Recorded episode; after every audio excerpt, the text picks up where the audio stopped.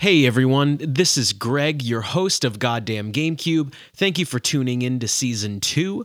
All episodes in this season were conducted virtually over the internet because of the coronavirus pandemic, so please excuse any audio glitches or oddities you may hear during these episodes. Thank you and enjoy.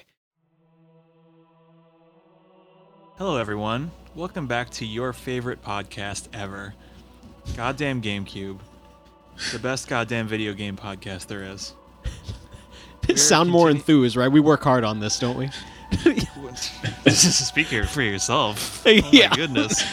no, it's it's funny because we're actually talking about like one of my favorite games of all time right now. We are continuing our Halo retrospective with Halo 2, and holy shit, boys! Uh, I, I I could not be more elated to, to get into this because I've I've I've played this game more than almost any other, maybe more than any other. One of those games like it's like it's the Majora's Mask where the development was absolute misery and in their misery and ambition they created a near masterpiece. And that and I'm going to stick to those words because I it's it's one of those things where I don't think people have really absorbed how fucking good it is. Like all the little things and the way they add up and, and all the successes. And it was originally meant to conclude the series, and if only, because it's all downhill from here. I just want to talk about what happened was you had all these little different cells of teams not talking to each other and the director was burned out. He left to work on another project that didn't come to fruition. And so it it was hellish. And the the innovation that i speak of uh, especially with this game is with respect to the matchmaking element and how hugely influential it was in console gaming. Literally like they were for for the the cell that was working on the multiplayer element i believe uh, they were talking with microsoft about xbox live and how they were going to make that a success. And literally what happened was some people at microsoft were like okay so halo came out in 2001 okay get the sequel out for 2002 and they're like that's impossible. Like for for to improve the game to a point where because xbox live i believe launched uh, fall 2002 and they the executives at microsoft took a vote amongst the, the, the higher ups whether or not to force bungie to rush the game out in 2002 and i cannot imagine that timeline. I think someone like threatened to quit or something and, it, and they they bought them another couple years. But in terms of matchmaking, I don't like like it's incredible how so many games that I play now, probably mostly because of player base, but it's just not as because so few games were doing what Halo 2 was doing at the time where everyone who was playing on Xbox was playing Halo 2. Um, so the matchmaking experience for me was super duper smooth um, in terms of finding people who are my same skill level and and feeling like I had a fair shot. They had a significant cheating problem uh, for the life of the game, I want to say, um, which significantly got better over time. But uh, Nick, you played a lot of it, didn't you? Uh, not online actually, not for Really? most of its lifetime. Um, I I didn't have Xbox Live uh, until I got a 360. Right. Um, so I I really came into the online for Halo with Halo 3. Uh-huh. Um, I did play online at a friend's house or at friends' houses, so I had a little bit of experience with that. And of course, they would match make with my friends, some of whom were not as good as me, some were better. So I had an inconsistent experience. Sometimes I would get my ass handed to me. Sometimes I would find that it was a good challenge, and sometimes I would just like w- wipe the floor with people. But um, I never had a significant encounter with like cheaters. Um, I just remember the actual online online experience being, you know, I mean, nothing short of incredible because I never played anything else online before that. But then right. when Xbox Live came around, I would play Raven Shield and um, or Rainbow Six Three as it was known by itself on Xbox and Halo Two. and then on 360 was really when I came into it. But yeah, Halo 2 was like nothing I'd ever experienced before because I was like, I'm playing online on a console. This is Yeah. incredible. extremely extremely sort of cutting edge um, and i think as just as a result of their ambition they actually like it, it wasn't as it did they didn't um, get to implement all their intended feature they were actually originally going to have a kind of a firefight or warzone uh, mode that they just didn't have time to implement um, and it's still like even going because i have the, the the master chief collection on pc now and going back and playing those it's just like for some reason this one feels so comfortable to me. Um, i think in terms of the movement speed and the way the weapons work um, i think it's it's still a joy to play this um, online. And i mean it really can't be overstated how messy the development cycle was what you saw as you were leading up to it because i didn't i wasn't actually on board until Halo 2 came out. I caught up. I played Halo 1 first, and then Halo 2 shortly after it came out. But I, I remember looking back, everyone was really hyped about the famous E3 demo, which has features in it that still have yet to be implemented to this day.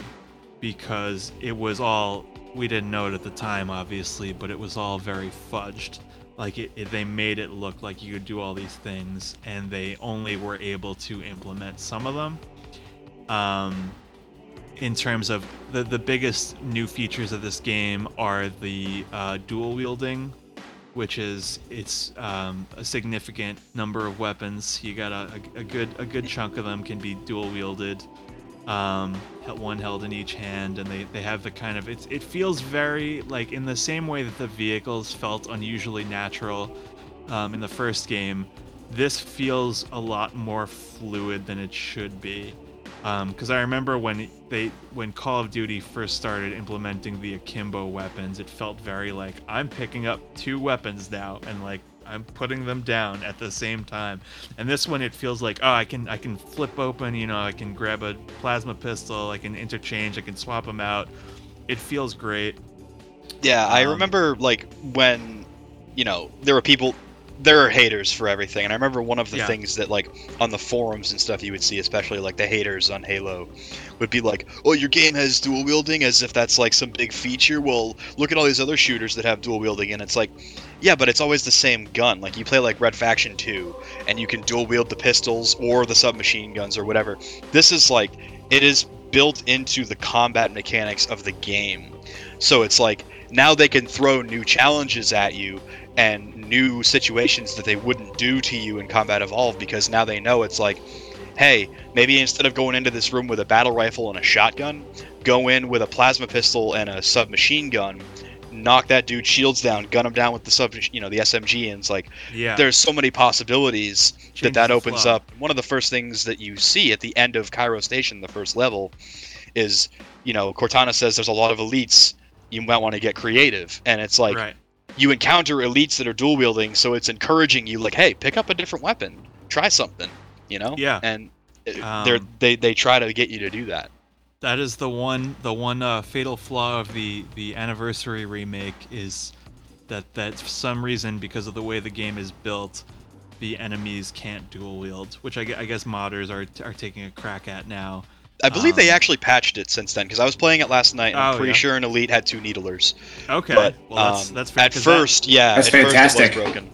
Yeah, the the uh, because that changes the enemies as well if they have you know they have the double the capacity it, it, it kind of like i don't know it just adds so many different factors Yeah. um, and the other thing i was going to mention that was huge about that demo was the boarding um, which is new to i mean it just makes the vehicles feel even more kind of you know integrated um, where you can board a ghost you know just kick the driver off or if it's a tank can jump on you just punch the driver to death or you throw a grenade in there it just feels great and they could board you um, too, which adds an element of you know anti-infantry. You have to think about it now because Oh, yeah, now it's not like careful. oh screw him, whatever. It's like no, that elite can rip me out of this thing. It's like okay, the banshee just splattering people and now you have to worry that someone can jump on and, and kick you out of it yeah. Um, So that's, I mean, those are the significant changes. Um, there was obviously a lot more that they planned. I mean, the scale of that battle in that demo is absurd.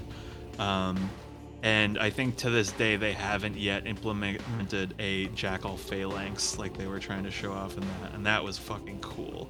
And they Yeah. just have a big like shield wall, and they're just kind of just throw a grenade in there and kick their asses. Oh man, it's so it's so awesome, and I loved the way the city was designed in that demo. They made it look like a big tree. And I'm like, just bring that back. Now that we have the, the money to, to, to create stuff like that, just start implementing some of these ideas that we couldn't at the time. Yeah. You I was so disappointed when uh, that level wasn't in the game. I, I, I thought that E3 demo was going to come to full fruition and It's- we'd experience yeah. it, yeah, firsthand. build. Because uh, brutes are in that demo too, and they're not in the city in the game. And they, they Yeah, show yeah, them dropping totally- down on you and kicking the guy out of the warthog and stuff. It's awesome. And the uh, if I remember correctly, the the original um, like combat evolved covenant dropships are there as well. Oh, the spirits. So, yeah. The superior. Is that what they're called? Yep. Okay. Yeah. The forks. Yeah. The spirits. The forks. are the Come forks. on. but uh, yeah, I, I remember um, be- being blown away by the, the, the new ability to board vehicles and, and be boarded. Like, oh, that's going to be a fun mechanic. I can't wait to, you know, I can't wait to play around with that when the game comes out. It's just that ambition. It's like it's there's they they wanted to do so much and they they succeeded at so much. Another thing from Um, the demo too, minor like weapon thing, is the battle rifle in that demo is is Just gonna say semi-automatic. Um, it's not three round burst, Yeah. and they changed that to three round burst in the regular game. But then in Halo Reach, they added the DMR, which Right. is semi-automatic. Um, yeah, the, Yeah. the battle rifle in that demo is like it, it fucks. It's great. Yeah, it does. I, I wish It's we pretty got that battle rifle. Yeah, because the DMR is cool, but it doesn't fire as fast, and it doesn't have that like. That's something that I It mean, sounds better. The battle rifle just has that like trail off after it. It's like boom, boom, but then it like it trails off. It's oh, it's Yeah. it's good. I, I, mean, like it. I, I, I was I'm getting ahead of myself with the weapons, but I think the battle rifle is like the the sound is the best in this game. It's like it's just such a bark. It's so fucking cool. we're, it's we're kind playing of with a become Halo the mod. iconic weapon too, hasn't it? Yeah. Like because now I Kinda. feel I feel like it them. kind of Yeah. has One of now them. because because like now all the standard multiplayer modes are like battle rifle and this or Yeah, that's good like your point. standard loadout now. It's kind of become Yeah. that. It's Yeah, that battle was like the rifle or standard, like the automatic. like your model when you're customizing your character. Yeah. I think hold, holds the battle rifle and stuff. Like that was that became the assault rifle because they removed the assault rifle in two. right. Um, and it's funny because I, I I play in an Arma group and we have a Halo mod that we play with, and the battle rifle is incredible in that. The sound and like you can switch it from semi-auto to three-round burst, and it's my favorite weapon. Yeah, I mean, I It's think so I good. remember in the making of of because they I, I watched all like the old like DVDs that came with the special edition and stuff, and they were talking about how I mentioned in the in our previous episode about uh, the pistol, how overpowered it is, and it kind of behaves more like a rifle. And then in, in this game, they which kind is of fine. re they they reshuffle the hierarchy so the battle rifle feels like battle rifle. The smg is is your you know kind of lower lower power uh, close range weapon and the pistol is more or less useless Yeah, it's like- Yeah. like they, they, they really took uh, those criticisms to heart. You know, I mean, you Yeah. you didn't have to nerf it that much. Maybe just make it just a little worse. give it a little more a little more get up and go I, it does look Yeah. really cool though i'll give it It's that. only a good like execution weapon for like you take somebody's shields down and shoot them, or like the Yeah. drones and stuff. I, I remember it being a really good combo um, uh, with the SMG. Like the SMG and the, the Magnum worked well Yeah, together. that The Magnum decent. on its own, completely useless. I will say the Halo 2 anniversary, the sounds, the Magnum sounds awesome. yeah Oh, this- and the- all the sound design and- cool. The, the sound design and, and the uh, the anniversary edition in general is like Yeah. out of this world. Yeah, I mean, I, and this might be an unpopular opinion, but I, because I really, I do love the simplicity of the Halo One palette insofar as the weapons and vehicles, but I don't think it gets. I don't. I think the additions in this game don't crowd it too much. I think they're they all don't. like Yeah, they no. they they are pretty. We're not getting into like Halo 4 or 5 yet, but the, I feel like at that point you have like three weapons that do the exact same thing and and it's i think they're differentiated enough in this game because you have say like the sniper rifle and the beam rifle there's still it's still a preferential kind of thing where you have a clip versus a battery with that can overheat. Um, and it's it's the same thing. It's just like a like the they add a lot because you're spending a lot more time with the Covenant in this game. They add a lot to kind of give them more world building, and, and I think a lot of the new additions are are great, um, very impactful. I mean, because you saw the sword as a it has a failsafe in Halo One, so you can't use it. Um, and the fuel rod is the same thing, and now those are both in this game, and they they add a lot to just kind of the sandbox and the way that, that people play the game and play around with it. Um, the the wraith you can drive now, the you know the Gauss Warthog, And they also fill out lore wise and sort of like world wise the repertoire of these forces in a believable way. To where like, you know, you think about like in real life, like the military, they don't just have a Humvee with a 50 cal. They have like tow missiles, they got grenade launchers, like so you're gonna see different variations of the same vehicle or Right. whatever. So like when you see slight variations like the Gauss Hog or you know the transport ones they added later, like it builds that world out in a meaningful way while also giving you meaningful gameplay changes. I think it did a great job of uh, incorporating um, these new sandbox elements without making the game feel too convoluted. I also loved how, um, uh, in, uh, you know, now that now you have for every human weapon, there's a covenant equivalent, basically. No, yeah, and that not only the weapons, but there's there's little things because we're not the the gameplay doesn't get to well. Actually, good point to bring up is that there is no health meter in uh, moving forward. I think uh, besides reach um, and Yep. ODST, actually, um, this game, your all you have is your shields, um, and just kind of a, a non-delineated um, amount of hits that you can take after your shield pops. So there actually is a hidden health meter. Um, there's mods that actually display it. So there is technically an indicator. It's just dummied out, That's but pretty it's cool. not nearly as you're not nearly as durable in this one as you are in the first one, right. Yeah. which I think is Yeah, I didn't know how to feel about that at first. Like there, there were a lot of there were a lot of aspects to that game that were like really iffy to me at first. I'll, I'll be honest. When I when I first played it, I I didn't like it just because I was so accustomed to the first game. Like that that game was was just my my perfect like everything you would possibly ever need in a game. And then Halo Two comes out and it's just so different. And I uh, it, it took me it, it it it took some time to to grow on me. You know. Yeah. Well, wait till the end of this podcast, and you'll you'll come out a new man. Well, no, I mean, I, I I've seen I've, say. I've seen the light now, of, of, of course, especially now with the, with the uh, the anniversary edition, which pretty much took everything I I didn't or I still didn't like about uh, the original and like fixed it or improved it for me.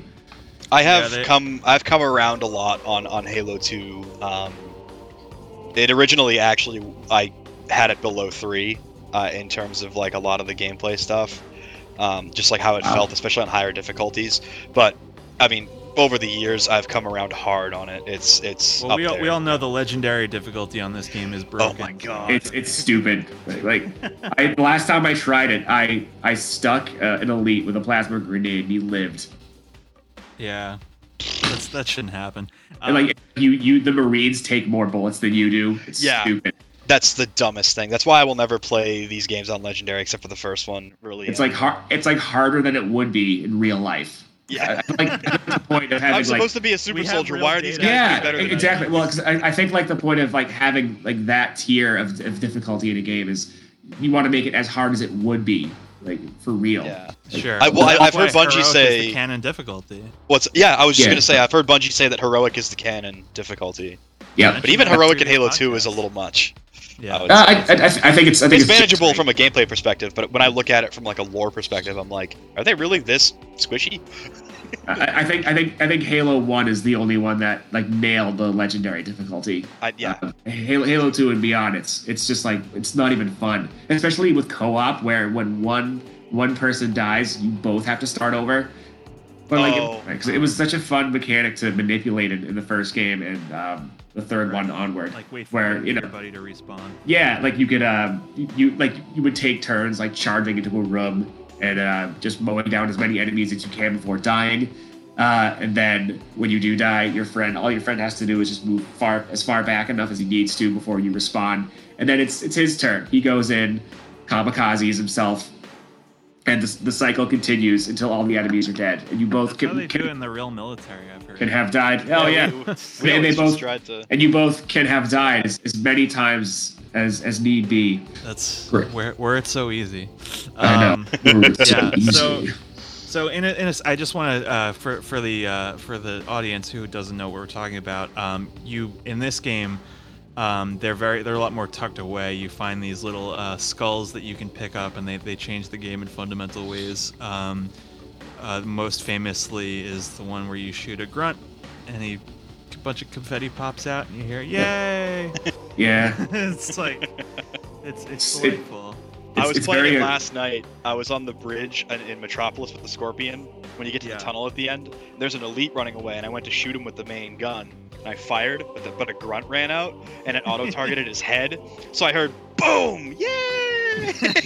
yeah, it's oh, I can I can only uh, have that skull on if I'm playing co-op or if I'm just like uh, diving into to a level like at, at- like not part of a straight playthrough of the game Yeah, we're not, like we're not going for immersion so- with the grunt birthday. yeah party. exactly it's, that's what I was gonna say it's it's very immersion breaking Yeah, Uh, but, I mean that's that's a fact. I mean s- simple things too, like uh, that in ordinary encounters that kind of change the way the game plays. Like this is the introduction of the the sniper towers that they set up. Um, the fusion cores, like explosives on the map, were not a thing um, before now. Um, and the uh, the Pelican uh, weapon drops, which are they, they come and go in the series, but they're a welcome inclusion here because They're I was great. telling Greg we were playing one of the more recent games, and that's a great way if you're exploring like an alien environment, and most of the time you're kind of like picking up weapons like alien weapons. Um, it's a great way to re-inject the human. Like you know, if you're not gonna find dead Marines, it's a great way. Oh well, I got you. I got your sniper rifle here, or whatever, rocket launcher. They can just drop it off, and I don't know why they don't use it more frequently as the series went on, but that was pretty cool. no, they, they would Um, rather just slaughter innocent red shirts that somehow were here before you, even though you're Yeah. the first team there. They, like they what? sent them in first. first boots on the ground. We need you to go Um, in and die so Master Chief can pick up your gun later. What? Trust me, it's all part of the plan. yeah. Um, no, and they uh, they they add a lot of new enemies, some new Covenant races. We have we have the drones, which are the, the flying bugs that are are the most annoying enemy in all of I hate Halo so much. They're Yeah. crazy. yeah uh, I've never had fun fighting them I, But, you know. I, I do just in the sense that they're not like the Prometheans, but we'll get to that later. oh, oh Um, boy The Bionicles? yeah. yeah the orange bionicles. Um, no, the, I mean the drones are cool just from a you know, just to shake things up perspective. I like when they come over the rooftops and everything. Um, yeah, I like when they ambush you in the tunnel, like when you're, because they know you're gonna take that jump in the warthog or the ghost, yeah, yeah. and then right as you get to it, they're like, ah! yeah, they can they can Yeah. rip you out of your. They can hijack you. That's right. Yeah. oh they can I never knew that Well, they can they can jump on and like punch you or whatever. They, They, can't like, drive it. they can't That drive be, the that would be a ghost. sight. the bug can't drive a. They probably could though. They got like four arms or six arms. They could probably do it. Yeah, maybe. Um, yeah. So them and and uh, the introduction and I would argue the best appearance of the brutes is in this game. Yes. The, the enormous gorilla-like creatures. Um, they're terrific. They really shake up uh, the Return to Monkey. gameplay. Um, they're they're just completely unrestrained in this game. Um, very very like if you kill a, a certain amount of them, like if there's only one left, they'll just go berserk and just just keep hitting you until the, one of you dies. Yeah, and I don't, they don't really they don't berserk that way in the later games do they I think They um, just they do a sumo stance and they're like, "I'm gonna get you." I actually watched a video. Um, there's this channel. Uh, I think it's Slipspace Entertainment or something. Yeah, there yeah, was that- some channel. They do a bunch of like Halo One enemy type. Like, like they'll take all the elites from across the franchise or all the brutes Oh, yeah, and and put them in a thing and make each them other? fight. Yeah, Yeah, and uh, like the Halo 2 brutes, I believe, like were just like destroying the others because their aggression is so much higher oh yeah. than the they're- others They're scary. because what they had yeah, to make they- them behave more like elites later on because they Right. replaced the elites. So yeah, it was yeah, like, yeah. I, I Right. think I, I think that's that's something that um they should really try to kind of like they, they showed that not to get too far ahead, but but in the the trailer for Infinite is kind of still the Craig means aside. I think they're still leaning a little bit too much towards because now elites are enemies again. Yeah. I think they're they're the brutes should have a little bit more of a bestial nature to them. Like their their armor should just be like hanging off them awkwardly, and you know They should reoccupy their up with it. niche, kind of put them back where they were. Because Yeah, I love the think- dynamic in this. yeah, I think I think they they work really well, and lore wise and briefly gameplay wise, we have the prophets who are who are at the head of the whole organization. It's uh, it's it's kind of a good start that never went anywhere. Is the concept of boss fights uh, in this game, um, and I think I think that one is very fun. I think the others mixed results. Um, I just I just wish they had moving forward. I think boss fights in Halo are cool, but they they really need to plan them out um, because essentially you have three boss fights. One of them is with the the heretic leader, um, and that's it's ba- basically we talked about earlier with the dual wielding. He dual wields plasma rifles, and he has a couple like clones. You can fly around, and, and, and it's pretty challenging if they they're dual wielding, but if they're not, it's a joke. Um, and the you fight the prophet uh, somewhere in the game, and you just punch him in the face. You have to deal with his honor guards, which is awesome. Um, and the the last boss is like you know mixed results. It's like it's kind of cool, um, but it's still kind of derpy, and it, it's something that I appreciated that they tried to include in this game. Um, but it's it's kind of just like missing something. You can tell it's just kind of an awkward first attempt at it. Well, because you always have to wait for Miranda to take his shields down, and uh, if you're not like Johnson.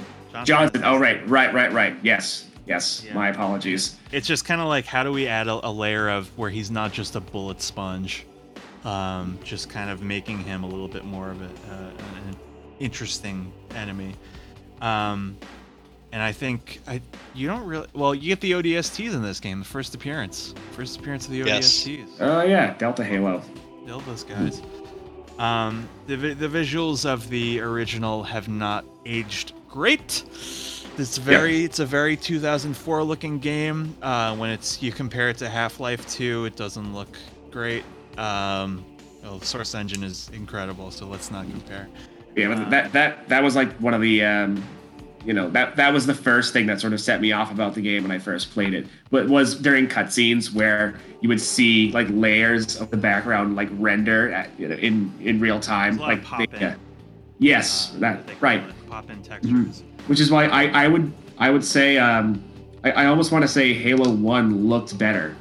Um, I don't know, just something about the Halo Two uh, like textures or the the aesthetic of it. I don't know, just something about it didn't sit right with me. I mean, of course, like I said, over time, the more I played it, the more I came to love that game. And then again with the remastered edition, uh, it's it's just so immaculate the the way they were able to just take all the all the imperfect elements of of the way Halo 2 looked and just Yeah, the goofy cutscenes are now are now super fluid, and and they they don't look. You know, there's that really funny shot of Miranda Keyes running at the camera, which is Yep. no longer a problem.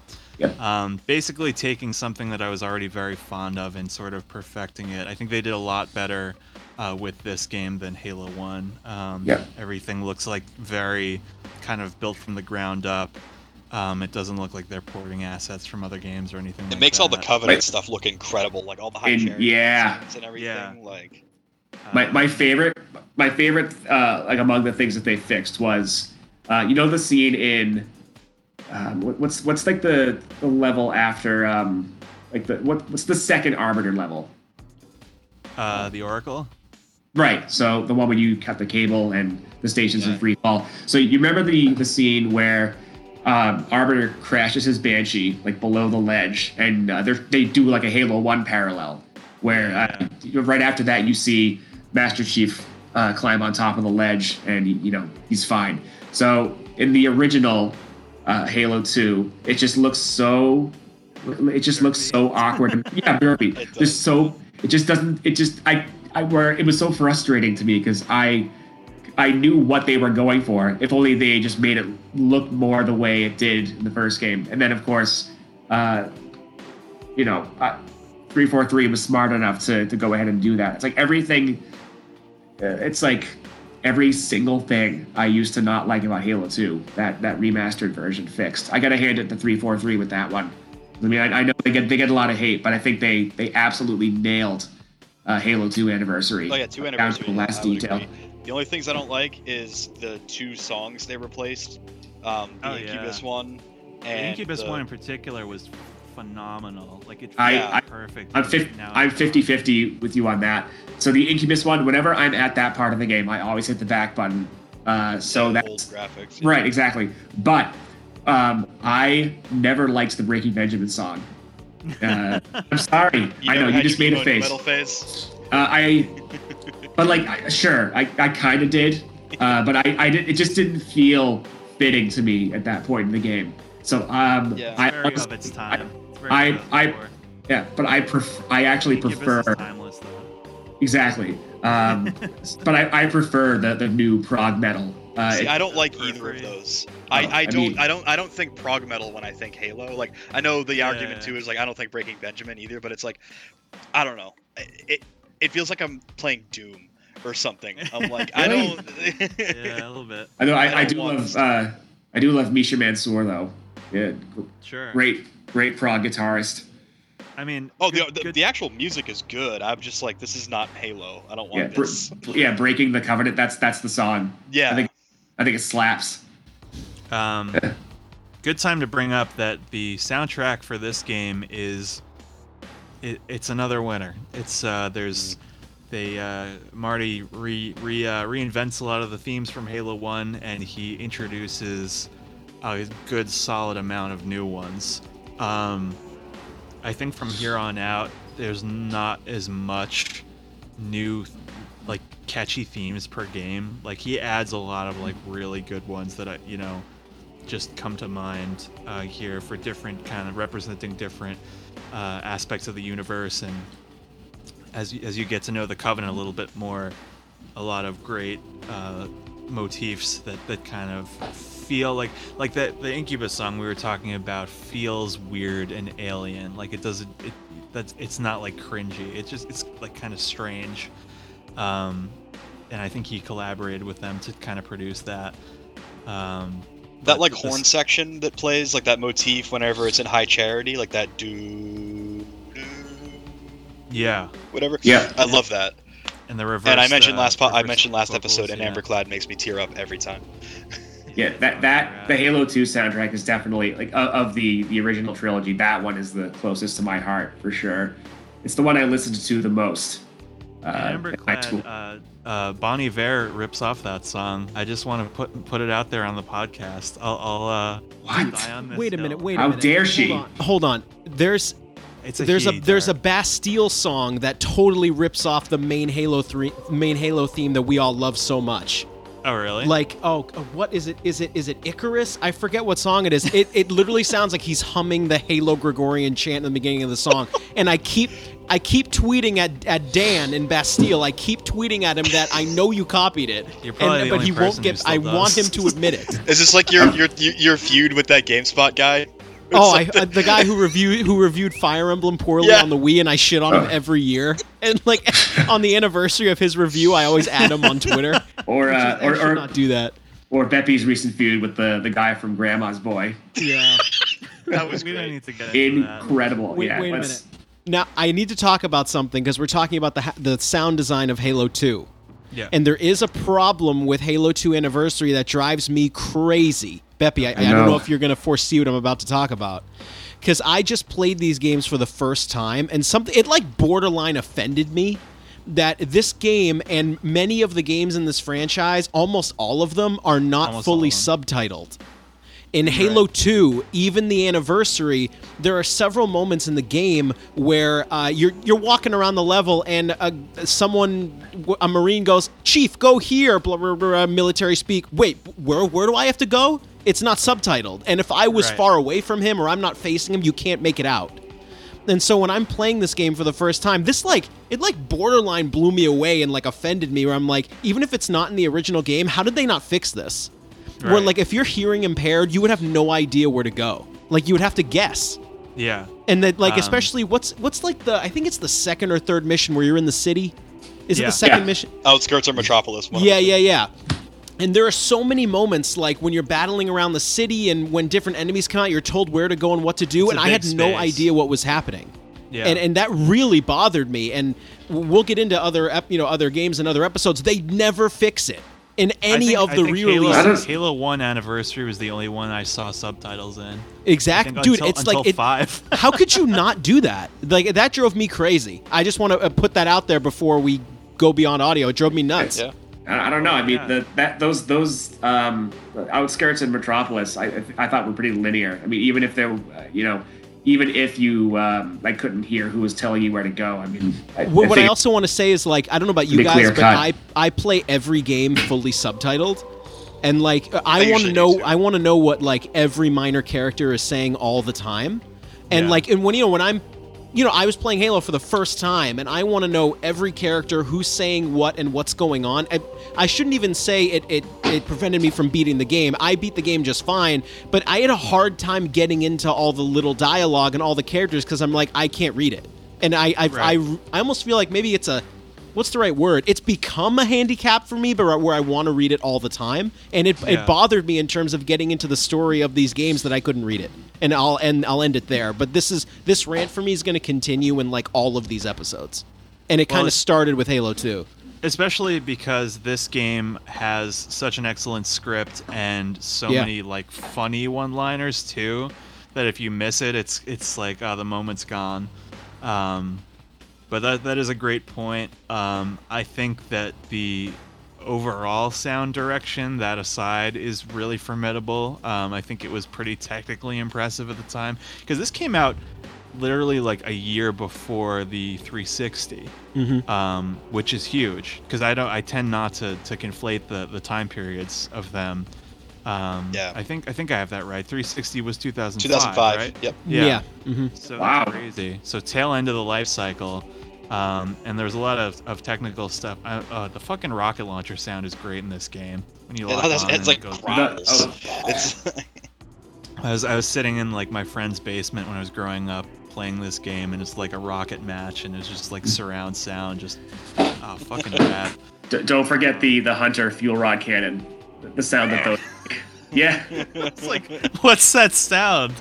I had like You're a whole like episode a couple months ago. It, it I just makes me so happy hearing They, it. they they just have like fuel rods in the previous game, and this one they have some kind of beam weapon, and it sounds like an animal of some kind. I- I don't know what they're going for, but it's so weird, and I love it. It's so weird and imperfect. Yep, uh, just a lot of that. That the carbine sound is is unbelievable. I love very the carbine sound. Yeah, And I mean, I, I already Yeah. said that's my favorite weapon in the franchise, but like, I love everything about that that gun. It's- but I love the operation it's of it. terrific. I love Yep. you can see the, the the little like paddle on this like the little operating lever or whatever like moving when you shoot it. You can see, Yeah, like the cell pops out and it's like all like steaming with like the Looks great. radiation and shit. It's oh, it's so cool. It's sick. Um, yeah, and the notable improvement in this game, um, huge voice cast, um, because you have a lot of new characters. You have a lot of um, interaction between them as the story unfolds. A lot of just perfect casting. A lot of nice little cameos. Um, notably, the the new character, the new protagonist, is the Arbiter, voiced by Keith David, uh, Dexter's wife, playing Miranda Keyes, uh, Julie Julie Benz. Uh, she's she's great. She's so much better than the one in Halo 3 because she perfectly captures that that bored. Uh, the banter isn't always exciting. You're not always screaming, you know, when you're going into these these sorts of things. And she just kind of has the yeah. I'll, I'll, I'll meet you at the LZ, chief. You know, just like very, like very natural, very you know, kind of. That's what I like about this too is that like they don't make all of the Marines and like military people crazy screamers. Just Right. Johnson, and Yes. that's that's all you need. Like he stands out. Everybody else is like very kind of dignified and doing their job and everything. Yeah, you do have some nice cameos on this one, though. You have uh, David Cross Yep. uh, voices Oh, of. Marine. He's terrific, and uh, and of course Michelle Rodriguez, everyone's everyone's favorite uh, like Marine character. The, the, the, the opening cutscene of Metropolis is like iconic. Oh Where yeah, she's like, it blew right through us, 50 cals, rockets, didn't Yeah. do anything. And then Didn't do a David Cross is just flipping And- and- out. And that's "And the one. want That's me the too, scene. sir?" Yeah, that's the scene when you get the uh, the alternate uh, Sergeant Johnson speeches uh, on Based on like difficulties. based on difficulty. Yeah, so like the, the in the first game, it's um, it's just the the opening cutscene, but uh, Mhm. right, exactly. hmm Damn right I am. But Move yeah, on. Back in my day, His lines We- in this game they would give us so two sticks and a fucking good. rock. Yes. Share rock. Yeah, that we had to share the rock. Uh, absolutely absurd.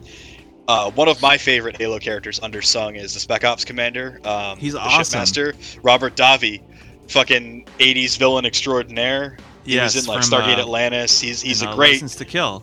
Yeah, License to Kill. Yeah, he's great villain actor, but he's he plays a kind of He's a good guy in in this this. because he's your he's your buddy. Yeah, Mm. he's he's got half his Their face lives blown matter off. to It's sick. most as not. Yeah, great, great cast of characters that really kind of make the world feel a little bit more content. Oh, how could we forget uh, um, Ron Perlman? Miguel Ferrer is the Him um, too.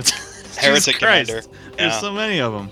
Yeah. It's all it's all great. Dude, they pulled Uh, out the whole uh, Rolodex for this one, dude. Yeah, man. Everyone well that's that's something that that we can kind of make make a point of this segment is that they really wanted this and the, the kind of the media fervor was kind of building up that this was going to be a blockbuster Ron uh, of Perlman, game. Sorry. yeah uh, and they they they really i remember even not knowing at the time much about the series that like everyone was talking about this the, the release of this game it was huge. Just probably because of the microsoft association it got a lot of a lot of coverage. Um, I have a vivid memory of standing in a Best Buy when we were getting a new TV.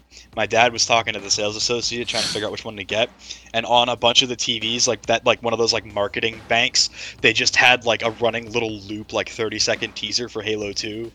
yeah And this was the point where I was obsessed with Halo, so I was just standing there staring at it for like 10 minutes. Dad, I want that one.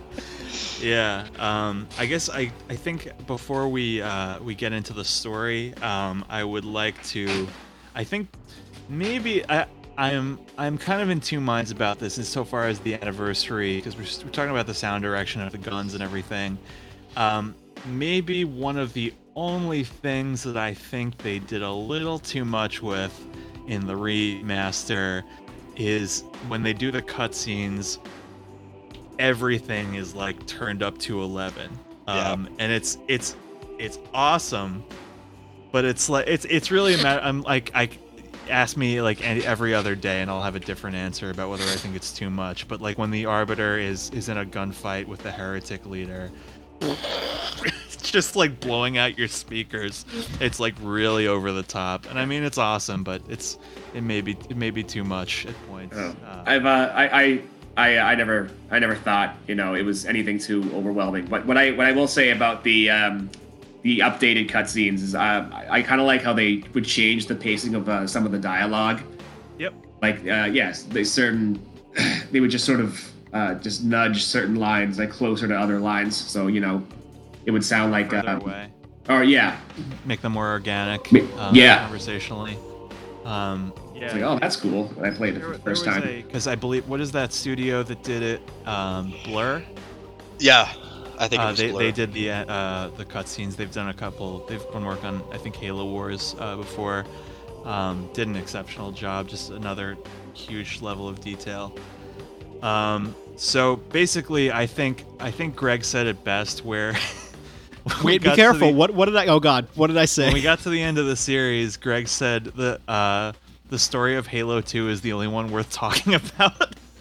yeah, sort of, right? So, so we're gonna we're gonna get get into it here. Um, I think so much about this is just how you do a sequel, like textbook.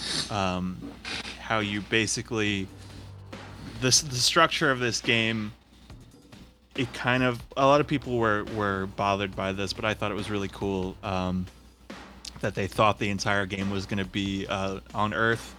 I actually like how much it expands beyond that um, because there's so many different moving pieces in this game compared to the first one without feeling overwhelming. I was looking back. I read a, a review from Edge, the, the publication. I don't even know if they're still around. Um, they're like, yeah, I don't get this game. It's like it's full of like Star Wars Episode Two politics. I'm like, dude, that's insulting. Not really. It's like, it's like very way easier to follow than that. so much easier to You follow. just learn more about the Covenant, basically, which is cool Yeah. as fuck. Like twelve year old me was pissed because I'm like, I'm not playing as Master Chief. Right. But like then once I up. like as soon as I got to like you know 14 15 i was like no this is cool as hell man we're learning about the covenant and it's Right. expanding the the lore of the The- universe Yeah. Let me find his Twitter handle, dude. Let me go dump on him. just bully him once a year. like 18 years later, I shouldn't do that. yeah. So yeah, the, the decision to make the the elite speak English when they didn't in the first game. Um, it, that that one um, it struck me as a little odd at first. well i think But, it's uh, translation is- convention that's that's artistic license. Like I mean, Mm. like that physically, it would be like impossible for that alien species to move their little mandibles together to make English Yeah. words. I mean, did you Yeah, guys so- play Metro I mean- Russian? I didn't. But i actually i Immersion actually did broken. I know you did. You speaking fucking crazy man. but but but in the in the in, in the uh, in the following game, uh, Chief and him, well, they don't very much, but they they can talk to each other and understand each other. right yeah Right. Yeah. Even Well, though think- even though Chief only says one word to him that whole not, game. not to get too deep into it but like if you watch like hunt for red october it's understood that when the russians are all speaking english on the sub they're speaking russian but it's for our benefit so i think when the covenant are all speaking to each other it's either like a common language or it's like they're all speaking Sangheili or whatever Right. and then when the humans get together maybe they got translator microbes or something i don't know because Isn't, isn't that in the lore of either? I, I don't think it's Halo. Isn't that in the lore? Of, I don't. I don't know if it's Mass Effect. I forget. There, there's literally an NPC who says your suit will translate their languages for you. Uh, yeah, in in- Mass Effect at least there is there is lore that like when you basically like when humans joined the the galactic civilization of you know for example like basically you get either like some kind of injection or like an implant or it's just like your suit that translates all known languages to whatever you choose. Yeah, I could be misremembering. I thought maybe that was Halo. It could be Mass Effect. But anyway, That, that's probably the But- reason in the universe either way. yeah. Yeah. But uh, in Halo One, though, the grunts spoke English while the elites did not. So I, I don't I don't really think. Uh, That was also for our benefit. I mean, 2001 was a weird year. Like people were still buying CDs and shit. So I mean, like I don't know, I don't know, I don't know how much you want from these guys. They revolutionized fucking FPS. All right. Yeah. but, uh, but anyway, yeah, it's I'll, I'll it's it's a, it's some a little uh, contrivances here and there. Yeah, uh, it's a what moot they- point. achieved.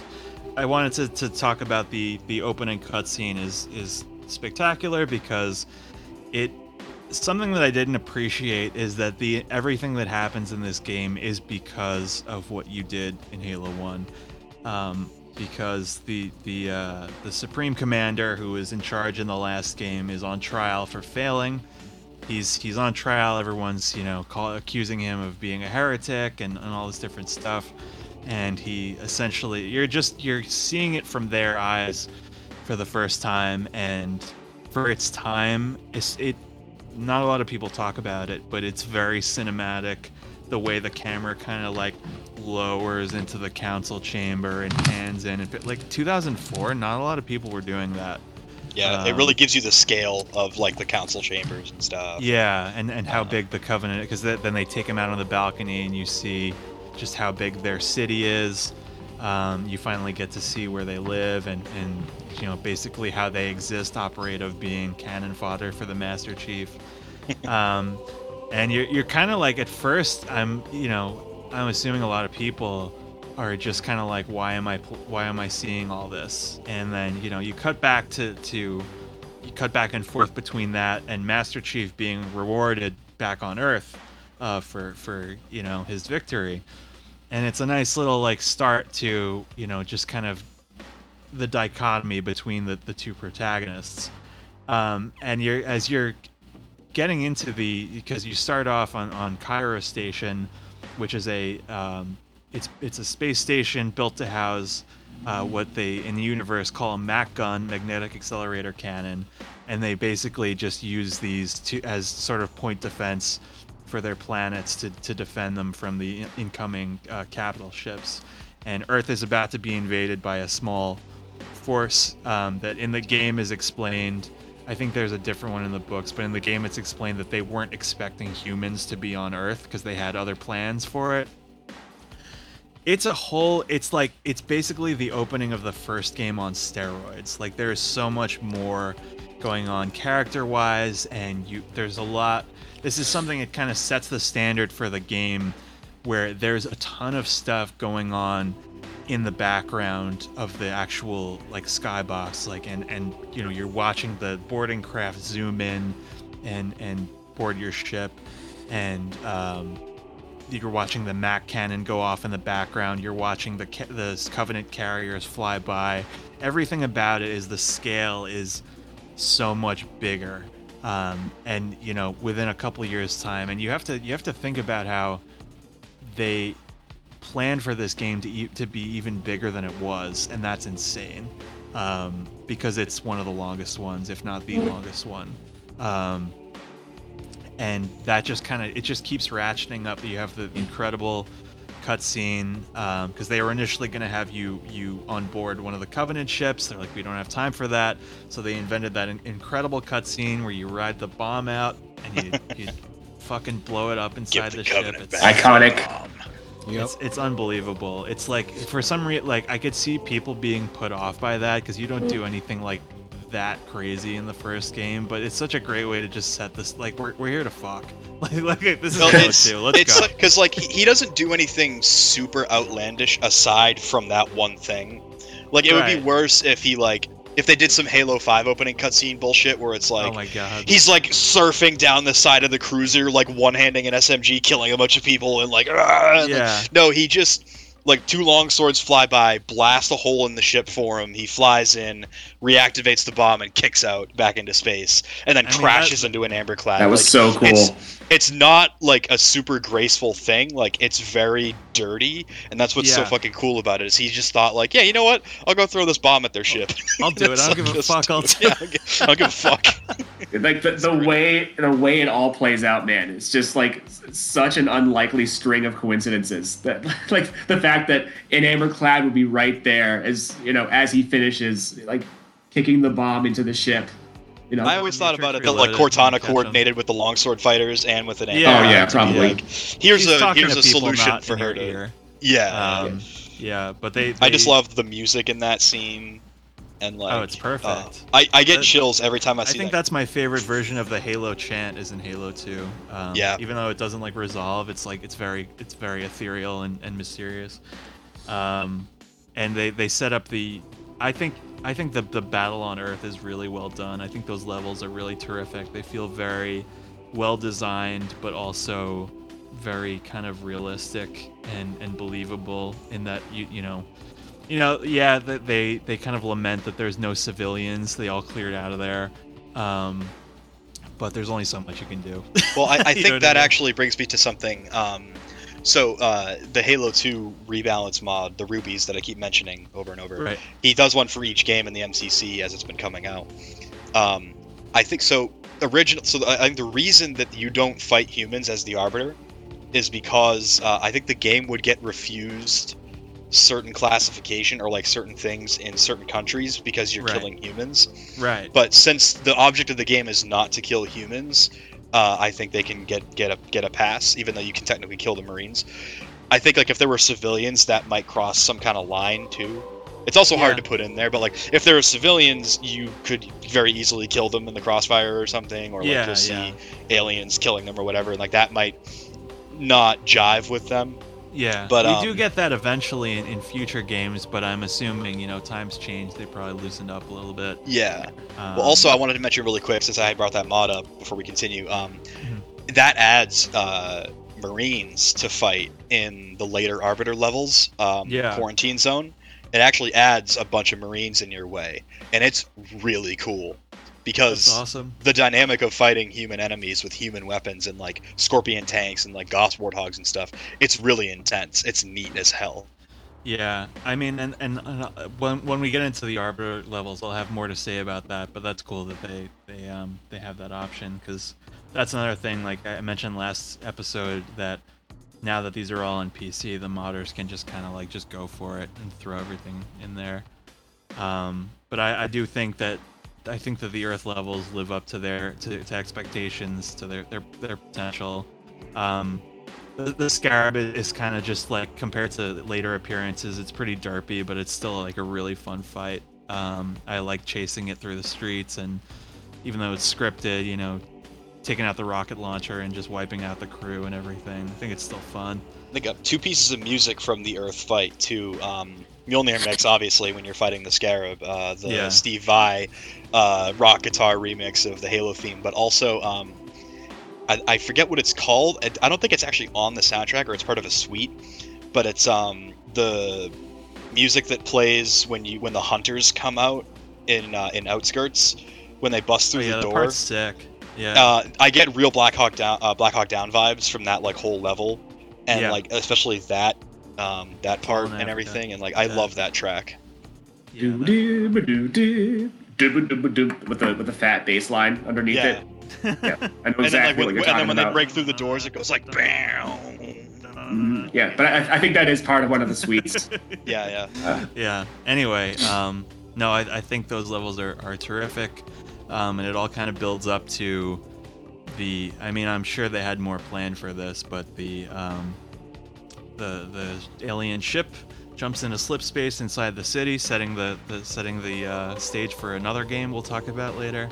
Um, but they they uh, Master Chief and friends follow it, and then we cut back to to our, our alien friend uh, who is who's been tortured and burned and and all these different things. And He's had a tough go. He's Yeah. had a rough he's had a rough couple days. Um, dragging him through the cells. They're they're considering cutting them up and feeding them to the, the other prisoners and all that stuff. Why not toss him in with this lot? They could use the meat. His flesh is seared just the way I like it. Oh my god, I I love I, I love the arbiter levels, dude. Like, that that was the, the one thing I loved about the game, like immediately. Just the the the like visually, like the aesthetic, the atmosphere. The world building Like- is insane. It Yeah. took me a few years to mature. I mean, I liked the levels themselves. I just hated it. Like, I don't want to play as the bad guys. But then, like, Right. you know, once Well, my I'm- balls dropped, I was like, oh wait, this is cool. Well, I'm, I'm glad. I like. I thought like uh, right off the bat they were really clever in the way that they didn't have you fight humans. Because when I when I heard uh, when I heard that you play as an elite, I'm like, so what does that mean? Do you, do you fight humans? That's I, I don't I don't know how I feel about that. And then Very cleverly. turns out you don't. Right? Yeah, exactly. Uh, you fight the heretics, and you fight uh, in the in the quarantine zone and um, sacred icon. You fight Unless just you, uh, unless you dip into Nick's uh, black market mods. That, Yeah, no, I, I, I, I, seriously- I, I, have, so- I have yet to play that. Oh yeah, oh, I'm sure it is. Like, I'll, I'll, I'll try it out one day. Don't do it right now though, because uh, one of the patches that they put out for Halo 3 uh, fucked up the mod's ability to work. So don't do it right now. Wait. All right. Okay, but uh, I gotta say that the quarantine zone is probably the most beautiful level I've, I've ever played in a, in a first-person shooter. I think it's really cool that the the premise of the Arbiter is just like it's like a Suicide Squad thing where you got Yeah. like like we're gonna give you one chance to redeem yourself. We're gonna send you on these absolutely like there's no chance you you'll ever survive missions. The council Um, will have their corpse. Yeah, and and they give him the sick armor, and it's it's terrific. And they, It's they- like super armor. Your arbiter doom. yeah, it puts on his helmet first. He's where he's like naked under. Makes no sense. Elites have no dicks. The first thing I'll do is put on the hat. Uh, yeah, I like. I That's do what I like would. That's what I would do if I were him. Yeah, No. fair enough. Um, I really like the premise of those levels where you, you fly past the ruins of, of the first Halo. Um, you go into the, the sort of the Cloud City uh, gas giant. You get into some shenanigans there. Um, I, I didn't really like. I, I was listening to to um, the developer commentary on it. They were concerned about how people wouldn't be able to differentiate between the good and bad elites. I didn't really have a problem. No, They, I- I- that- they have It's different. it's they pretty have- easy. Their fact team that they- designs are pretty cool. the fact that they flicker purple, I like helped a lot. Yeah, different profiles, different shields. They initially were going to have all of them be hunters. Uh, yeah, no. All of your guys or all of the enemies? all the enemies. Oh Jesus! they might have, they might have run out of fun like pretty quickly. Yeah. Um, but uh, you know, yeah, it's it's a cool couple level because I, I think his his levels start out so so and then they get better and better. um, and the Chiefs kind of do the opposite in this game. Um, and then that's oh yeah, that's where they introduce the flood again. How do you guys feel about the flood in this game? Uh, I, Um, I I think it's it's a downgrade from the, the previous game. because it's just it i think the, the thing about the flood in the first game is it's like a holy shit moment like oh this is good it totally turns the game upside down but Right. in, in halo 2 it, it doesn't because you know you can only be sort of surprised or impacted one time and, Yeah. and that already happened Well- it's not it's not like i don't like it but i'm just because i mean the whole thing about horror elements is it's only scary once right Yeah. and then Well, right yeah. sort of it's not it's not so much this game. Yeah, it's not so much that. I just think in the first game they just felt so much better to fight. Like the like the way uh, the way they'd um, well, not to mention because the, the shotgun always felt much better to use. That's I think that was part of it. But the I uh, like how, the tech- how you can blow them apart in this game. That's awesome. I do like that. yeah, like when you you can cut them into pieces. You know, Yeah. yeah. this is their last resort. And if you get if you get They the sentinel breathing. beam, like the sentinel beam is really good at burning them and like Yeah. dismembering them too and everything. Nice world building there. I, I think That's it, it doesn't do it. help though that like yeah like a lot of the human weapons have been nerfed quite a bit. Like Yeah. the submachine gun doesn't have the punch of the assault rifle. The shotgun is not good, and like It- yeah, it's, like the submachine magnum is good for the okay if you headshot with it, but Yeah. like I I don't mean, know. shotgun shotgun works if you're like super up close. Um, but other than that, Which it's is like the video game logic of how shotguns work, but you can yeah. I I mean, or you can take somebody out at like 70 feet with a shotgun just fine. Like Yeah, if it's- if exactly. it's I just- right I really- loads, like, I really wish they they didn't make it so close range. But, the Uh, thing but- is, yeah, the mo- majority of times you're fighting the flood in this game, you're the arbiter. Um, Yeah, and so and you have he covenant has the weapons. sword, and like their weapons are much better for fighting them. Um, I, I thought like, yeah, the the impact is is less pronounced. Um, but I, I still thought that the, the environments and the suspense were still kind of scary because you are seeing them from the Covenant's perspective instead, which is kind of interesting, um, and how they how they react to it, how they, they feel about them. They they are the only enemy the Covenant fear. Yeah. So, As- I, I, I do love those um, those those two arbiter levels, um, like how they're presented and kind of the lore of like where you're going. Like, oh, the Yeah. heretics are hiding on this, you know, gas mining uh, station, floating Right. in Threshold's atmosphere, and I'm like, Yeah, I that's I as much as I I love uh, those two levels. I, I've always questioned the logistics of, of having like a base just like dangle from a string. I'm like, like who, who thought of that?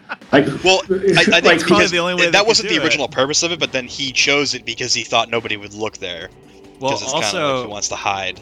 we shouldn't uh, we shouldn't neglect that that this is yet another consequence of the first game is that uh, the the post credits of Halo One. Uh, this something else the Master Chief Collection doesn't do right. It cuts out the credits and the post credits and all that. The, the you see Mhm. Guilty Spark flying away from the wreckage of Halo uh, in the first game, and he that basically what happens is he is reintroduced into the games at this point, where he has essentially told this heretic elite leader what Halo actually is, and he is basically trying to to, to pull the wool uh, off of everyone's eyes about what it actually is, and the Arbiter is being dispatched to uh, silence him.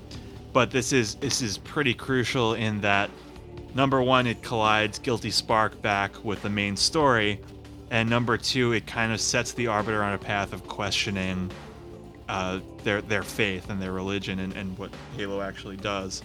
Um, and it's a it's just a great it's it's one of those things where this game really takes its time to establish the char- the new characters and how they how they work into the story and like sort of the consequences of everyone's actions. And these levels are a great example of that. Um, and it's it's very much when you kind of go back and forth between the chief and the arbiter you get like two levels apiece for a while. And they tend to when you're you're you know you end ending the earth levels you kind of get a big it's like a very like wow that was that was intense. And then you kind of when you start out as the arbiter in these levels it's it's a lot slower paced you kind of build back up to this huge crescendo where you have to cut the cable the station's gonna fall and it's like crazy crazy crazy and then you kind of get another breather um, and that's when you you get control of the chief again and you find another halo which which Derek hates.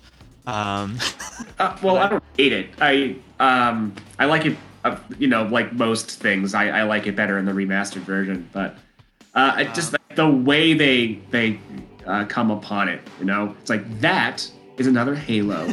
I, feel like, I feel like they just could have Halo 2.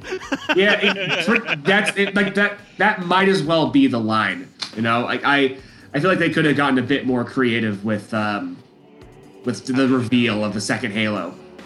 So Um, that's just yeah, me. I, I don't think that something really cool that I, I think I, I spoke with some of you about is that what they do, um, what they do in uh, the first game is they set it up very subtle, like they leave the door open for something like this, where Guilty Spark says, "Oh, this this installation has a range of whatever, but once the others follow suit, this galaxy will be devoid of life." So he's he's kind of preparing you that there's going to be more um, of of some kind, and I, I accept this as a as a possible interpretation of that line. Um, so, in essence, um, I think it was a fair play, and what I like about this game is that it not only kind of inverts the plot of the first game, it it I think it differentiates itself enough where the the plot isn't like beat for beat. Um, these these first couple levels where you land on Halo are some of my favorites. Um, something that that uh, a friend and I were talking about is how cool it is that the Forerunner structures on this one are older. Like they're all it's the same basic shape and structure, but they're made out of like stone and they're kind of uh, turned into ruins. And there's a little bit more history because on this one there has already been a flood outbreak and they have essentially like the the monitor of this ring their guilty spark has has already been taken prisoner um, and they the best the sentinels could do was kind of wall off a section of it and contain the spread of them but they're they're still like it's it's just kind of it's adding this little differentiating piece of lore to this one to make you kind of understand that it's it, things are going to play out a little differently Yeah, um because you meet like I the Gravemind, and you're like, "What the fuck is this thing?" And it's like, "Well, this is what happens when you live in." Yeah. It's like it, they they- become this eventually. But, but, but I think they were very smart to have all the Halo One parallels play out as as the Arbiter. Like, That's uh, right. Because I yeah, mean, these, like- but where the the Halo, the Delta Halo arrival scene is fucking awesome when you go in as the ODSTs. Um, you go Mhm. with them. Um, just just kind of, it's it's a far cry from when you first land on Halo in the first game, and you you're kind of, it's slower paced. You're kind Everyone's of dead. Everyone everyone's dead. You're moving. You're you're going in there, guns blazing in this, and and it's it's kind of it's it's very. We know what we're doing.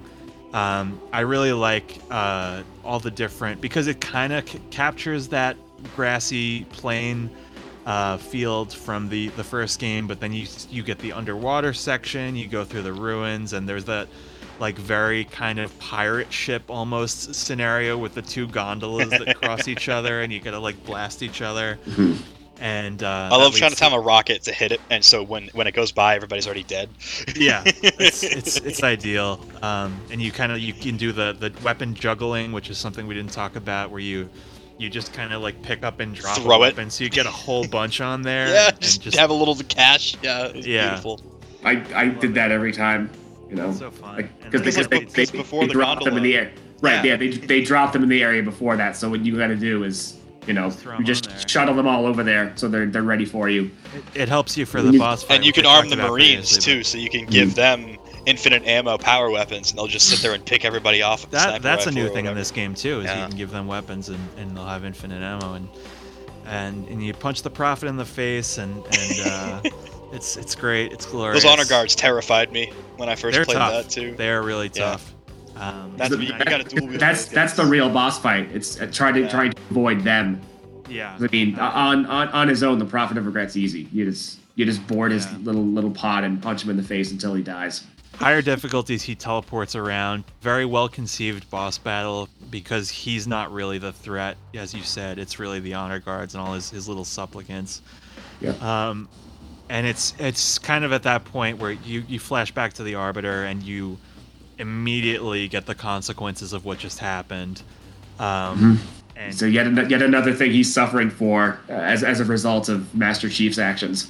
and they they they the uh, prophets the other prophets could have saved him but they they pull back their phantoms and they they uh basically because the, the prophet of truth is taking out his other uh the competition so he can be the, the Mhm. sole leader we're, we're getting into uh what derek was talking about really really spectacular um another thing that you were talking about how these levels kind of parallel the halo 1 where you're going to the library but it's they they kind of just cut through it. It's like a shortcut. Like you like when I heard they like oh we're going to the library. It's like fuck, I want to do that again. But most of it takes place outside um, and in vehicles, and it's it's you know kind of exploring the surrounding area. Um, and little Easter egg uh, that is an unintentional kind of backwards Easter egg is when you open up the, the wall to, to go through. There's a little handprint logo on the control plant panel, and it's a six fingered hand. And then when we finally meet a Forerunner in Halo 4, he's got six fingers, and it's that's a nice little nice little Nice touch. Yeah. Yeah. So I like that a lot. Um, The Spec Ops commander at one point, I think it's actually in Sacred Icon when you once you get through the quar- the initial quarantine zone or whatever. But yeah. uh, when he lands, he has that like super motivating speech. The I elites think are so the- cool. I think that, that that level is like it's a very representative of how they because I think that level is supposed to be even longer, but I think it's the most representative of like it's an absolute like war zone. Like there's like e- everyone Yeah. is fighting everyone. It's kind of kind of like the two betrayals level in the previous game. And they, they start throwing like the big sentinels at you, the enforcers. They can pick up vehicles and crush them. the Flood can drive vehicles in this game. It's it's all it's like ins- Yeah, like, like the, the flood in concept are just terrifying. Like their their sole motivation is basically just just to eat. They're just hungry. They're not e- even self aware, but they're yet they're smart enough to use guns and operate machinery. It's it's it's fucking terrifying. Well, that's We- something we see we see in this game too is that they can even evolve to fly uh, ships. Um, Yeah. they, they take control of uh, an Amber Clad. Great, I mean, incredible battle scene. One of the like the the, the sort of the fever pitches of uh, yeah, of that, and then uh, it's your- like they're your- making up for the library that everybody hated in the first one. exactly Like, yeah. all right, you hated the big flood level in the last one. Fine. So, you- so yeah, you, you just have a little little part at the end where you're walking through that one room where it Yeah. looks like the library did in the first game. That's all you need. That's all you need. And uh, and instead of instead of going through four floors, uh, Miranda Keyes just kind of repels over. Yeah. And uh, It's like, wait, I have a rope. Because yeah, yeah.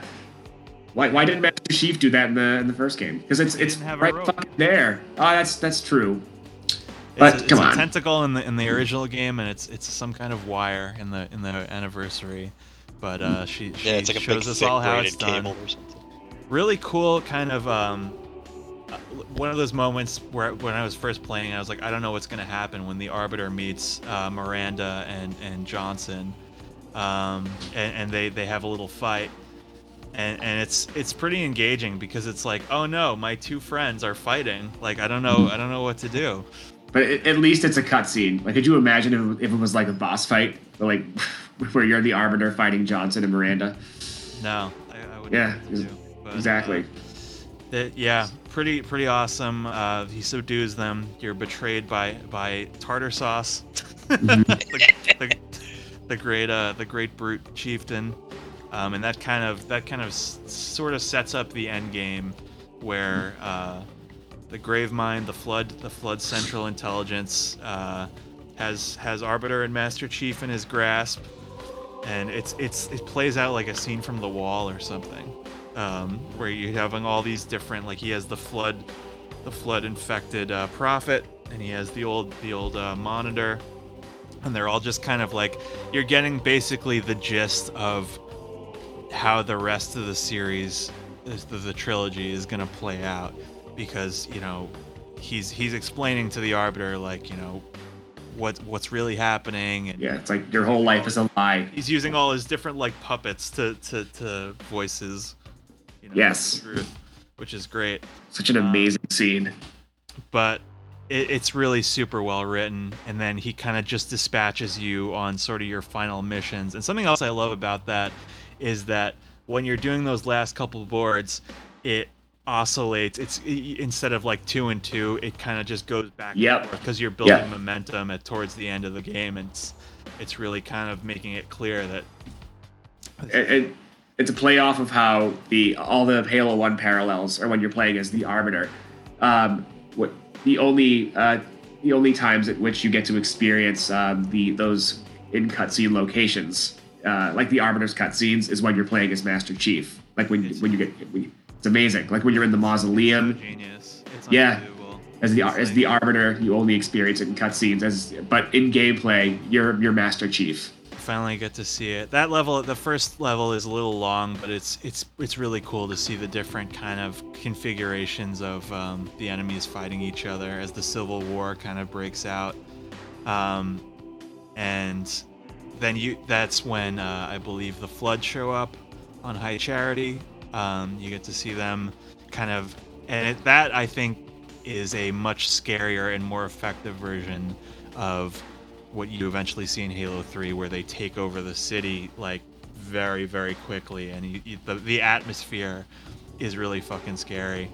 Um, and of course, that's Master Chief's last mission, where he gets on board the ship and and they take off. He Um, leaves and- Cortana behind. yeah. Um, something interesting about that is the original version of that cutscene. She says, "If if things go bad, if they're gonna activate Halo, I'll blow up the the ship's fusion reactor." And as she does that, she's holding her hand behind her back and she's crossing her fingers, and it foreshadows that's what you do when you're lying. It foreshadows that she doesn't actually do it. The fucking thing almost goes off and she doesn't do it. So, in essence, they're they're planning the idea that maybe she's a little more interested in self-preservation, and and maybe negotiating with the flood, because during that like post credits, and that's that's kind of where I thought it was going, is that she may not be totally pure of intention. Um, so they kind of like they see. leave you with that little that little lingering. I don't know. Um, I don't think they included it in the anniversary version, unfortunately, but it's a nice little detail.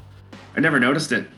It's pretty cool. Um, and then you get into the Arbiter's last couple boards where you you I think it's very emotionally effective that you're just fucking tear assing through the brutes and just wiping them out as revenge for like the genocide that they they attempted. But, but like Those this, are very cool. Like the scene um, where he, he gets dropped on Delta Halo and like the sad music is playing. It's such a cathartic moment because you, you can see the sadness in his face that he's just he's learning now that his whole life was a lie essentially. Yeah. And he, it's like setting them up it- for this. yeah, and, and it's it's him having to survive out there while coming to grips with all of this. There is one very goofy moment where I think they are trying to. There's a corpse on the ground of an elite, and it makes it look. There's like a little voice line, and it's like he's like he's talking to you as he's dying, but I think I remember that. clearly not moving. Yeah, Pretty funny, but those levels are great. I think it it builds to an exceptional climax. Um, you link up with your your half-faced uh, Spec Ops commander buddy yes. um, and then you you run into Sergeant Johnson, and he uh, seizes control of a scarab, which is a beautiful, perfect point A to point B. We we started out this game running in terror from this thing and, and trying to find a way to take it down, and we're ending this game empowered, united, and using it against our common enemy. And I, it's it's so perfect. It's so brilliant. It's one of those little things that people don't think about, but they should because it's a nice little detail. Um, and it's it's you know they intended a whole extra act to tack onto this already formidable, really long game. But that's where it ends. It ends with a boss battle with Tartarus, which we've talked about. They intended the game to end on Earth after that. The Arbiter would show up and help Master Chief, and it would end the, the entire series. They have concept art of the the big uh, structure in the ground from Halo 3 was supposed to be the end of the whole thing. Um, but they ran out of time, of course, and we get the Sir finishing this fight cliffhanger. And Mm-hmm. I, re- I remember I remember hearing about it before I even played the game. Is that everyone was like rip shit that the game ended that way. Well, I just don't like how it how it completely cut to black. I feel like like while the music swelled at that point, it should have just been a, a final. Sh- afterwards is kind of weird. yeah, well, I think it should have been the the as as the music swelled at that point, it should have just been a one last shot of uh, the Forerunner ship just um, heading toward Earth, and then like once the music uh, cuts, then you cut to black. It's a little goofy, but it, it does it does you know. It, I think it, it achieved what they what the only option they could take was like, all right, let's set up the next one. Let's let's. Well, yeah, I don't mind a cliffhanger ending at all. I just the the execution of it, I always had you know issues with. Yeah, it's a little weird. Um, Mm-hmm. So that's that's the end of, of of one of the most formidable stories in this series, and I, you know, before we get into final thoughts here, I just want to discuss. Um, there's you know there's a significant amount of cut content. We'll be here all day if we talk about it all, but the um, the flood juggernaut was awesome. I don't know if Yes. you guys have ever seen that. It's really cool Yep. looking. It's enormous. It would have been. There's actually voice lines where where Mm. elites are like warning you about it and stuff. Yeah, you, you you show me those. There's like a like a database of like uh you know um of uh, dialogue. Yeah, dialogue they didn't use. But it wasn't was so wasn't wasn't the concept of the juggernaut that once you killed one, uh, like the the flood in the like in the um, it, it- within a certain radius would all die, which made no which would make which would have made no sense. So I think that was one of the reasons they cut it. I don't know much about that, but just it, it was supposed to be like a hunter-esque flood Yeah. Well, I know I've I've I've I've seen the uh, the videos.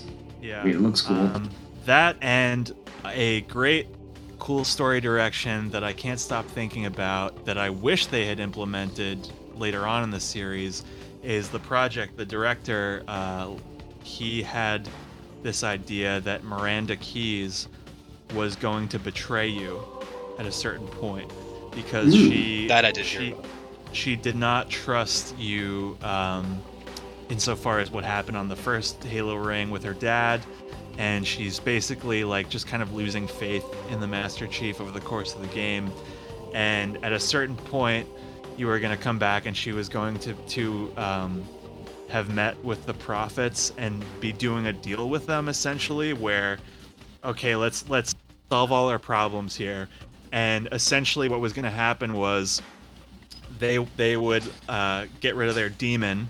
The Master Chief is called the demon in this game, and what they were gonna do is they were gonna solder a nuclear bomb to his armor, and mm-hmm. then shove him down a hole where the Gravemind was living, and just like basically kill two birds with one stone. It's fucking awesome, mm. and I really wish that there was something like because it's like such a it's such a fucking like left turn. And it would have been it would have been an because i think miranda keyes is kind of a one note character and it would have made her a little bit more interesting mm-hmm. That's all i got it's it's it's my favorite game in the series i I, I could fucking talk to you about it for days, so I won't say anything else other than it, it just fucking owns. It's amazing. It's unbelievable. Um, it's just one of those things that gets better with time. Yeah, every every the new more time. you think about it, the more right. you play it. The more you play it, like you you you keep noticing, you you keep learning new things. Yeah, and to say nothing of the multiplayer, I think it one of the finest experiences of the whole saga. Uh, Most of the maps are incredible. Um, I, I have nary a bad word to say besides some minor gripes here and there. That's uh, that's one I never really got to deep. I was gonna say, like, as a, a part of my final thought, because I didn't play this game when it was big, like in 2004, 2005. Like, I only played it for the first time a couple of months ago, so I kind of missed like all that hype with Halo 2. What I mean, it, I, again, like, we can't really like um, can't really say it enough. Where this was another how to get uh, a game that made Xbox Live popular was Yeah. this. Right, because everybody, if you're playing Xbox Live uh, in 2004, you're playing Halo 2. Yeah, That's it's it. so it's so rare to get the like the one-two punch in terms of like innovation. Like that's insane that they they did it again, especially under such such constricting uh, circumstances where Microsoft is really like just fucking put it out. right. Yeah. I, I unfortunately, uh, um, I, I never got too deep into the, the online of Halo 2. I never had Xbox Live. In fact, my, my first foray into Xbox Live as with Xbox One. I, I never had it for 360. Yeah, I know. I never played Halo Online until the Master Chief Collection. I mean, I I, play, I played it online here and there, but That's uh, crazy to me. I know, yeah. So like it's I would all you know I would always play like local uh, multiplayer Sure. with friends, and I I was Halo Two was the one I was so unbelievably bad at. Hmm. Like I'm like I I'm okay at Halo One, Halo Two. For some, it's like one of those things. Everybody has it in life. It's one of those things I'll never get good at. So it's for me, it's that in uh, Super Smash Bros. I'll, just, I'll always always be terrible. Uh, it, but so when I, whenever I play online now, it's uh, Combat Evolved. sure. Doesn't Yeah, even though they only have two v two, it's it's still just just for for gameplay. That one will always be my favorite. But when it comes to like story or just scale, um, I'd say overall, if I had to pick which one out of the series was was the best, I'd pick Halo Two Hell yeah. easily. That it's it's it is the it is the staple of that franchise. It's, it's, It's like- it's the fulcrum upon which the entire Yeah. story stands. Yes, it's it's it is it is the Empire Strikes Back of of, Sure. of the Halo franchise. Yeah. Uh, Nick, did you want to give us your final thought? Yeah. Um, so I, I would say, I mean, just to summarize it overall, I would say if somebody came up to me and said, "Hey, I can only play one Halo game. Which one is it going to be?" I would probably say two. Um, Hell yeah. Even though I, I think I personally, for like really tiny, like detailed, nerdy reasons, prefer one in a lot of ways. Sure. Two makes a lot of really good improvements. It has a really tight, cool, honestly, like incredible story in terms of what they accomplish with fairly simple means, and also just like what they do with, you know, expanding the lore by having a different protagonist for half the game that gives you insight into the enemy that you've been fighting, and just the amount that they accomplish in a fairly short I mean, you know, first person shooters usually have fairly short campaigns. So, I mean, the amount that they accomplish in the time that they have and to know that they didn't even have the time to do what they really wanted to do is like insane. But um, there are some things I disagree with in terms of like choices of nerfing weapons and like sound design and things like that. But with regard to almost everything else, like the the levels, the story, um, the new additions, you know, the dual wielding, the mechanical upgrades, uh, I, I I adore Halo 2. Um, and I go, I, if you ask me on any day, one or two, my answer is going to change every day. I mean, Yeah. they're neck Mm. and neck. I love them. Yeah, I I think the only thing that Halo One really has on Halo Two is um, to, this. This is all subjective. This is just me. I think that I always thought the combat felt better. Um, like I mentioned earlier, the Flood felt better to fight in the first one. I think part of that is there's like when it comes to the infection forms and the carrier forms, there's this. The, in the first game, they had this sort of pop when you defeated them that you really felt like you you'd like really see them inflate, and you really felt, you know, that burst. The AoE wait, was better. In, in Halo 2, it wasn't as impactful. Sure. Uh, w- Well, yeah, I mean, they, they kind they of. are objectively they play very different, so everyone is entitled to kind of preferring one or the other for whatever reason. Yeah, I think I, we're we're about to come up against the max. So, uh, Beppy, if you have anything else you want to say about your favorite game, and then and then send us off, we're maxed favorite out. little game there. What do you you like? You play your little Halos there. Yeah, no, I have nothing to say except uh, except uh, play this game. yeah. And Sweet. so, And- It's so one of uh, the greatest Beppy, games ever made. Beppy, Yeah. what do we like to say on this show? Because we're about to be maxed out for time. You have exactly two minutes. Um, we we like to say, can we all get over the goddamn Halo Three already? Yeah,